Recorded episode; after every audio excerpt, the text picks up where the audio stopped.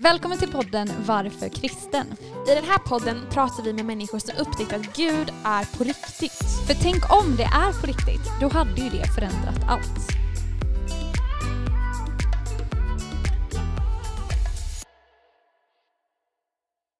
Och idag har vi med oss Elias Pennström här i studion och eh, ja, men vi ska få lära känna dig lite. Elias, Hej, god morgon! Trevligt, tack så mycket. Så morgon. kul att du är här Elias. Det är superroligt att få vara med. Ja. Och, och det är ju, alltså det är ju, ja, Annel du känner väl Elias kanske? Ja, Lite det än vad Ja. jag känner. ja vi känner varandra. Men okej, för, och för andra då som känner kanske lite mer som jag, att man inte känner dig jättebra. Vill du berätta lite, vem är Elias? Ja, eh, Elias är, eh, det är jag. Eh, jag är 35 år i augusti. Jag eh, kommer från Norrtälje. Eh, Mm. flyttade härifrån när jag var 20 år eh, och har bott på andra ställen i 13 år. Eh, Mm. Till exempel Undersåker där i Åredalen i Oslo. Och sen så Just kom jag tillbaka det. hit. Så, När kom du tillbaka hit till Norrtälje då? Eh, för två år sedan med år min sedan. familj. Då hade jag med mig min fru och min första son Ebbe. Då. Eh, och sen så föddes Alve här för lite drygt ett år sedan. Ja, så du är ju liksom småbarnsförälder just nu. Absolut. Ja, hur mycket får du sova i natt? Det varierar oerhört, men, men en del i alla fall. Ja. De är ganska bra på att sova och det är jag väldigt tacksam över. Hur var de att sova i natt? Ja, men, eh, I natt var det si och så just, just i natt. Men, eh, Och så kommer du hit på morgonradio. ja, så det var ju perfekt. Då blir man ju pigg och pepp igen. Det var ju jättebra. Men, men liksom, Ja. jag tänker eftersom du har bott i Åre då, har du liksom några intressen som rör typ fjäll? Ja, precis. Eller framförallt så fick jag ju det när jag bodde där. Ah. Eh, Så nu älskar jag ju att få åka skidor och klättra och cykla i bergen och löpa i fjällen och allt sånt där. Eh, Jag tycker det är jätteroligt. Just det. Ja. Eh, Och- Man kan ju tyvärr inte göra det här så mycket. Jag, bara, vad bestiger du här? Vi har liksom en liten kulle här på fältet, kanske den som... Vi har ju en liten skidbacke. precis. Men jag har, jag har ju andra intressen också. Har Jag, är- jag, ju ändå, funkar. jag är ju ändå från Norrtälje. så som funkar här i Ja, precis. Ja. Eh, Jag älskar att spela innebandy och fotboll och sånt också. Och det är väl kanske egentligen ligger närmare hjärtat Ja, det eh, är så. än Ja men det är ju bra. Vad skönt. Ja. För annars, alltså, om det hade varit liksom ditt största, största intresse att åka skidor, då hade det ju varit liksom lite deppigt att ingen som bor här. Att komma till Norrtälje igen. Ja, jag försöker Ja. inte prata om det så ofta. Hur deppigt det är. Nej, det går bra. Ja, men det, det är så roligt att ha med dig här. Och jag vet att du jobbar med ungdomar, eller barn. Ja, barn men, och ungdomar. eh, både och. Både och. Eh, Ja. jag jobbar ju här i Norrtälje pingstförsamling. Mm. Eh, och mitt ansvarsområde är ju barn och familj. Men Mm. det är en liten församling och eh, i små församlingar så hugger man tag i det som behövs och eh, det blir en hel del ungdom också. Mm. Just det. Okej, så, så, så nu helt enkelt så är du, du leker väldigt mycket, tänker jag, av din vakna tid eftersom du är både en småbarnspappa och jobbar med barn och ungdomar. Precis. Precis. Vilket härligt liv du beskriver. jag får leka väldigt mycket. Jag sammanfattar Ja. dig bra här. Och jag, Ja. jag förstår ju att du som lyssnar här nu känner att men man måste ju veta mer. Alltså hur, hur, hur kan liksom en tro se ut då för Elias och hur har det varit? Det ska vi alltså få höra mer av alldeles strax.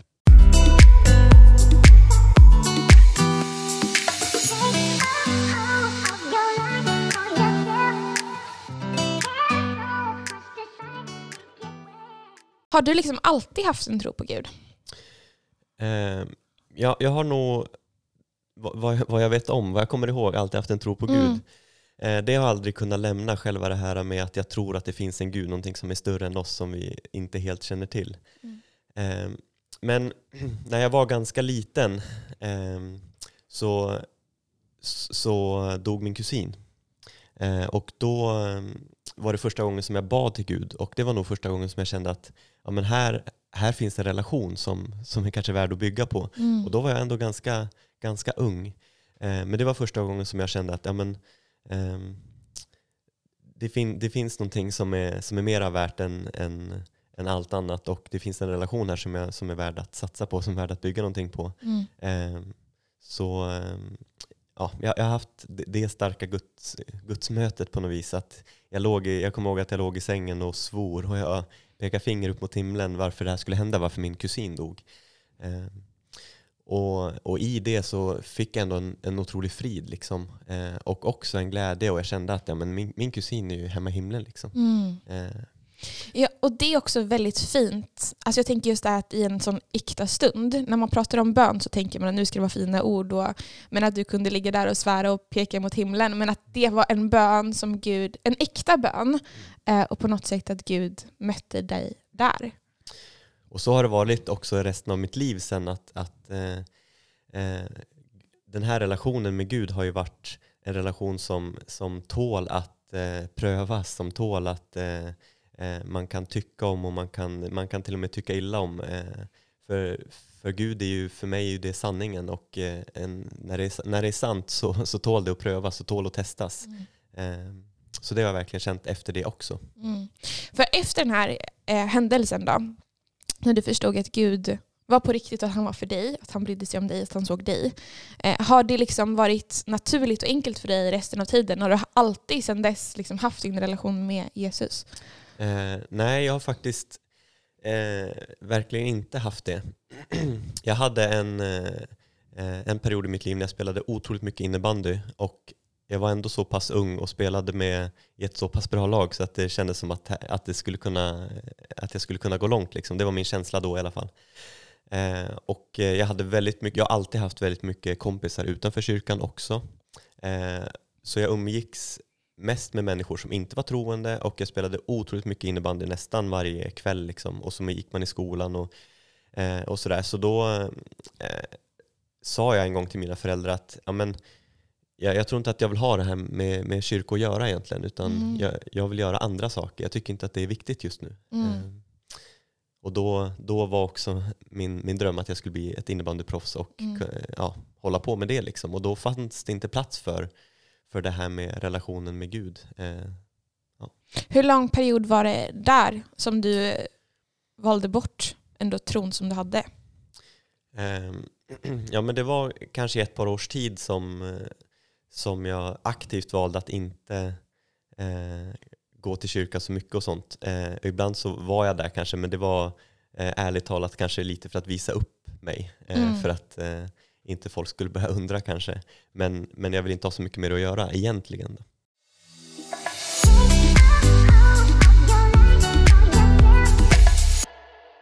Du hade lämnat kyrkan och lämnat din tro lite. Ja, precis. Ehm, och eh, ibland så hör man ju stories om, om när man kommer tillbaka till Gud eller när man får möta Gud första gången som är väldigt spektakulära. Min, min, min historia är inte så spektakulär. Jag var i kyrkan som jag har växt upp i och jag hade så otroligt mycket saker som jag var besviken på som jag tyckte var dåligt. Och jag, jag, jag kommer ihåg att jag stod där, jag var, satt såklart på läktaren då, det gör man ju när man är besviken på någonting. Nej, man kan göra det annars också. Men då stod jag längst bak, jag ville nästan gömma mig, jag ville inte vara där. Jag tyckte att det här kändes obehagligt och jobbigt och jag var så inte tillfreds liksom. Jag tyckte att det här var, det här var svårt.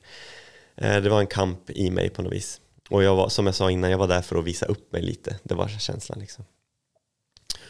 Och så stod jag där och, och ja, egentligen tittade mig omkring och bara kände, bara, vad håller de här människorna på med som är här egentligen? Vad, är, det, är det värt att vara här liksom? Ehm, och så var det en predikan som jag inte ens, jag tyckte inte ens om det här som sades liksom. Jag, jag var så besviken liksom. Uh, och så när jag stod där så, så bara började jag gråta jättemycket och bara tårarna bara rann och rann och rann. Eh, och så bara fick jag känna sån här otrolig kärlek och värme i hela kroppen. Precis som jag fick känna när jag, när jag bad första gången till Gud ordentligt där när min, när min kusin hade gått bort. Eh, lite samma känsla i kroppen liksom. Och tårarna bara rann och så fick jag bara sån kärlek till hela sammanhanget som jag var på. Och de som satt runt omkring mig där så bara kände jag att ja, men, vad fantastiskt att de också är här, att jag får dela den här stunden med dem. Och Från att jag tyckte att predikan var dålig och att eh, alla människor runt mig var lite knäppa liksom, så fick jag en kärlek till dem och jag bara kände att ja, men, det, här, det här är det viktigaste i mitt liv. Liksom. Jag älskar att stå här uppe på läktaren och bara ta emot det här goda som kommer från, från estraden, från, från de som pratar och sjunger. Liksom. Eh, och det, det var egentligen inte att jag, jag hade egentligen inte andra tankar av mig själv utan det här var någonting som Gud gjorde i mig. Liksom.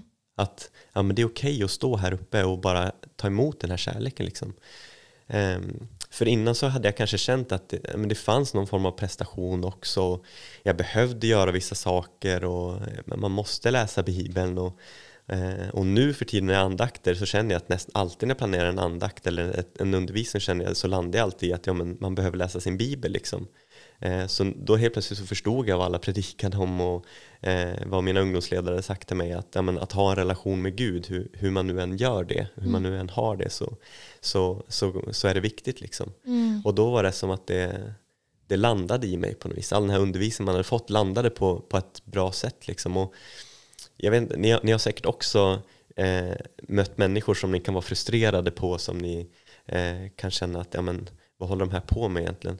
Eh, men jag tror att alla människor också har gått i sig och att man får välja vad man ska se. Eh, och då hjälpte Gud mig väldigt konkret i det att mm. ja, men det här är människor som, som talar sanning, som, som vill göra bra saker, som vill samma sak som jag, som vill ha en relation med Gud. Och sen så kan man ha det på väldigt många olika sätt och, och tycka och tänka olika. Men Eh, det var fantastiskt att känna, få känna det. Men, men, alltså, det är en sån eh, galen grej kan jag ändå tycka att alltså, just sammanhanget och det du var i ändrades ju inte. Nej, kanske, precis. Utan att det verkligen var... Det var jag som förändrades. och, precis, och att Gud verkligen vill göra det här med oss, alltså var vi än är. Alltså även om, om man inte hänger, man behöver inte hänga i en kyrka för att få ett sånt här möte med Gud, utan vi tror att Gud vill göra det här med dig eh, var du än är.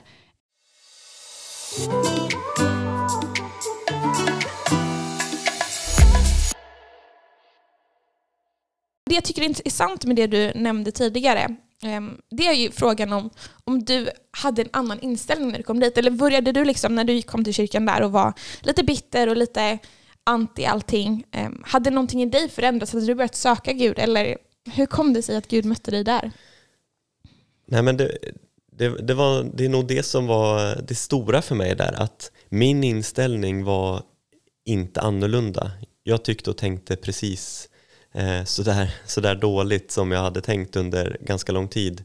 Eh, typ alla är knäppa och alla är knäppa är och att det här... ja, precis. Ja. Eh, men och det var det som var så stort att trots att jag, jag kommer till och med ihåg att jag, jag stod och höll, det finns ett räcke längst fram på läktaren där, jag stod och höll i det ganska hårt och tänkte att det här, person som den här, det här som den här personen predikar nu, det, det är ju bara skit, tänkte jag. Eh, och ändå, trots det, trots att eh, jag verkligen inte presterade någonting och eh, hade någon, någonting gott med mig till den platsen så drabbade Gud mig så Eh, så brutalt eh, med, med, med kärlek eh, mm. för, för det sammanhanget helt plötsligt. Och det var ju också den kyrkan som jag hade tillhört och samma plats som jag hade kommit tillbaka till. Det var inte så att jag kom till en annan församling och att det fanns massa annat där och jag inte visste hur det funkade där och massa nya människor utan det var det var samma personer runt mig. Det var väldigt samma. Och, och det här, för, för man kan ju höra om liksom sådana här upplevelser och det kan ju låta alltså kanske svårt att relatera till, tänker jag. Eller att det är många som kanske inte har hört om någon som möter Gud. Mm. Eh, men vill du beskriva, för hur länge sedan var, var det här? Ja, det här var ju trean på gymnasiet. Trean på gymnasiet. Mm. Så, det, så det är ju ja, men kanske 15 eller år kanske sedan, till och med, Det kanske ja. till och med var ett år efter gymnasiet. Ja, men ja. över 15 år sedan. Typ 15 år sedan ja, typ. blir det ju. Mm. Eh, och jag tänker att alltså hur hur eh, gammal hur, är jag? Men hur, alltså, hur har det här liksom färgat ditt liv? För du har ändå, alltså, att ha, ha ett sånt här liksom, kärleks... Man kan ju prata om så här, och så fyllde Gud mig med sin kärlek, säger folk. Mm. Eh, vad, vad hände sen?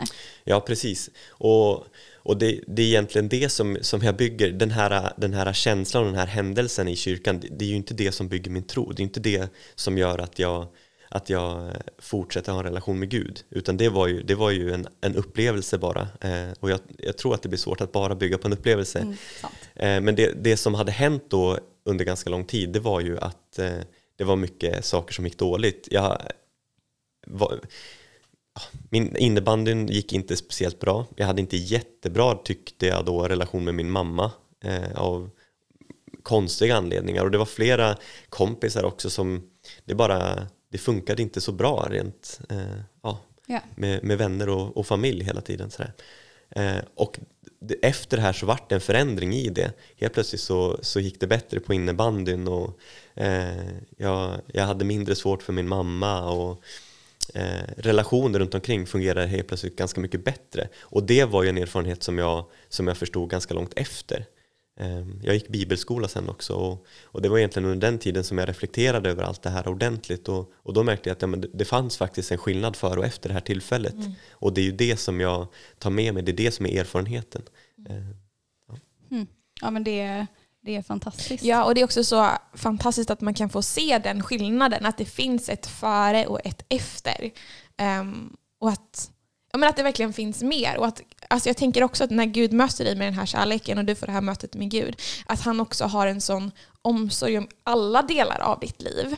Att när du sen väljer, okej okay, men jag vill ha med dig att göra, Gud, att han bryr sig om din innebandy, om dina relationer och alla, alla delar. Liksom. Att det visar verkligen bara på på hur mycket Gud älskar en. Oförtjänt också, som du var inne på. Precis. Inte för att vi har varit duktiga helt plötsligt eller gjort någonting bra. Eller pressa utan, fram det. Eller pressa fram det, utan bara för att Gud älskar dig så mycket mm. att han kommer älska dig även om inte du tänker att du ska bli älskad. Eller längtar efter att bli älskad. Precis. Jag jobbade på en ungdomsgård i Svenska kyrkan. Som, eh, där fanns det en, eh, en skylt innanför dörren som det stod Även om inte du tror på Gud så tror Gud på dig. Mm. Och det tror jag kan vara skönt för ungdomar att se att amen, eh, det, det, är inte upp till mig utan hela tiden utan eh, Gud, Gud kan vara med. Mm. Ja, och det, det är så uppmuntrande att höra verkligen. Och så stort tack för att du verkligen, orkade så stort upp. Tack Elias, trots tack att du sovit lite sådär med småbarn mm. ibland. Så verkligen så kul att du varit här. Um, ja. Tack så mycket. Ja, men verkligen. Eh, och vi, vi vill verkligen eh, trycka på det här extra till dig som lyssnar att ja, men, Gud är tillgänglig. Mm. Eh, och att alltså, han kanske inte tvingar, tvingar sig på riktigt, utan ofta är det bättre, alltså man kan alltid bjuda in Gud. Säga, ja men hej Gud, eh, jag undrar vem du är, är du på riktigt, kan du visa dig för mig? Det är mm. alltid en bra sak att kunna ja. säga. Och så skickar vi med det citatet, även om du inte tror på Gud så tror Gud på dig. Yes. Så bra. Tack för att du har lyssnat på vår podd. Följ oss på Instagram där vi heter hope.morgon. Och kontakta oss gärna om du har några frågor eller själv har något att berätta. Ha en bra dag, vi hörs snart igen.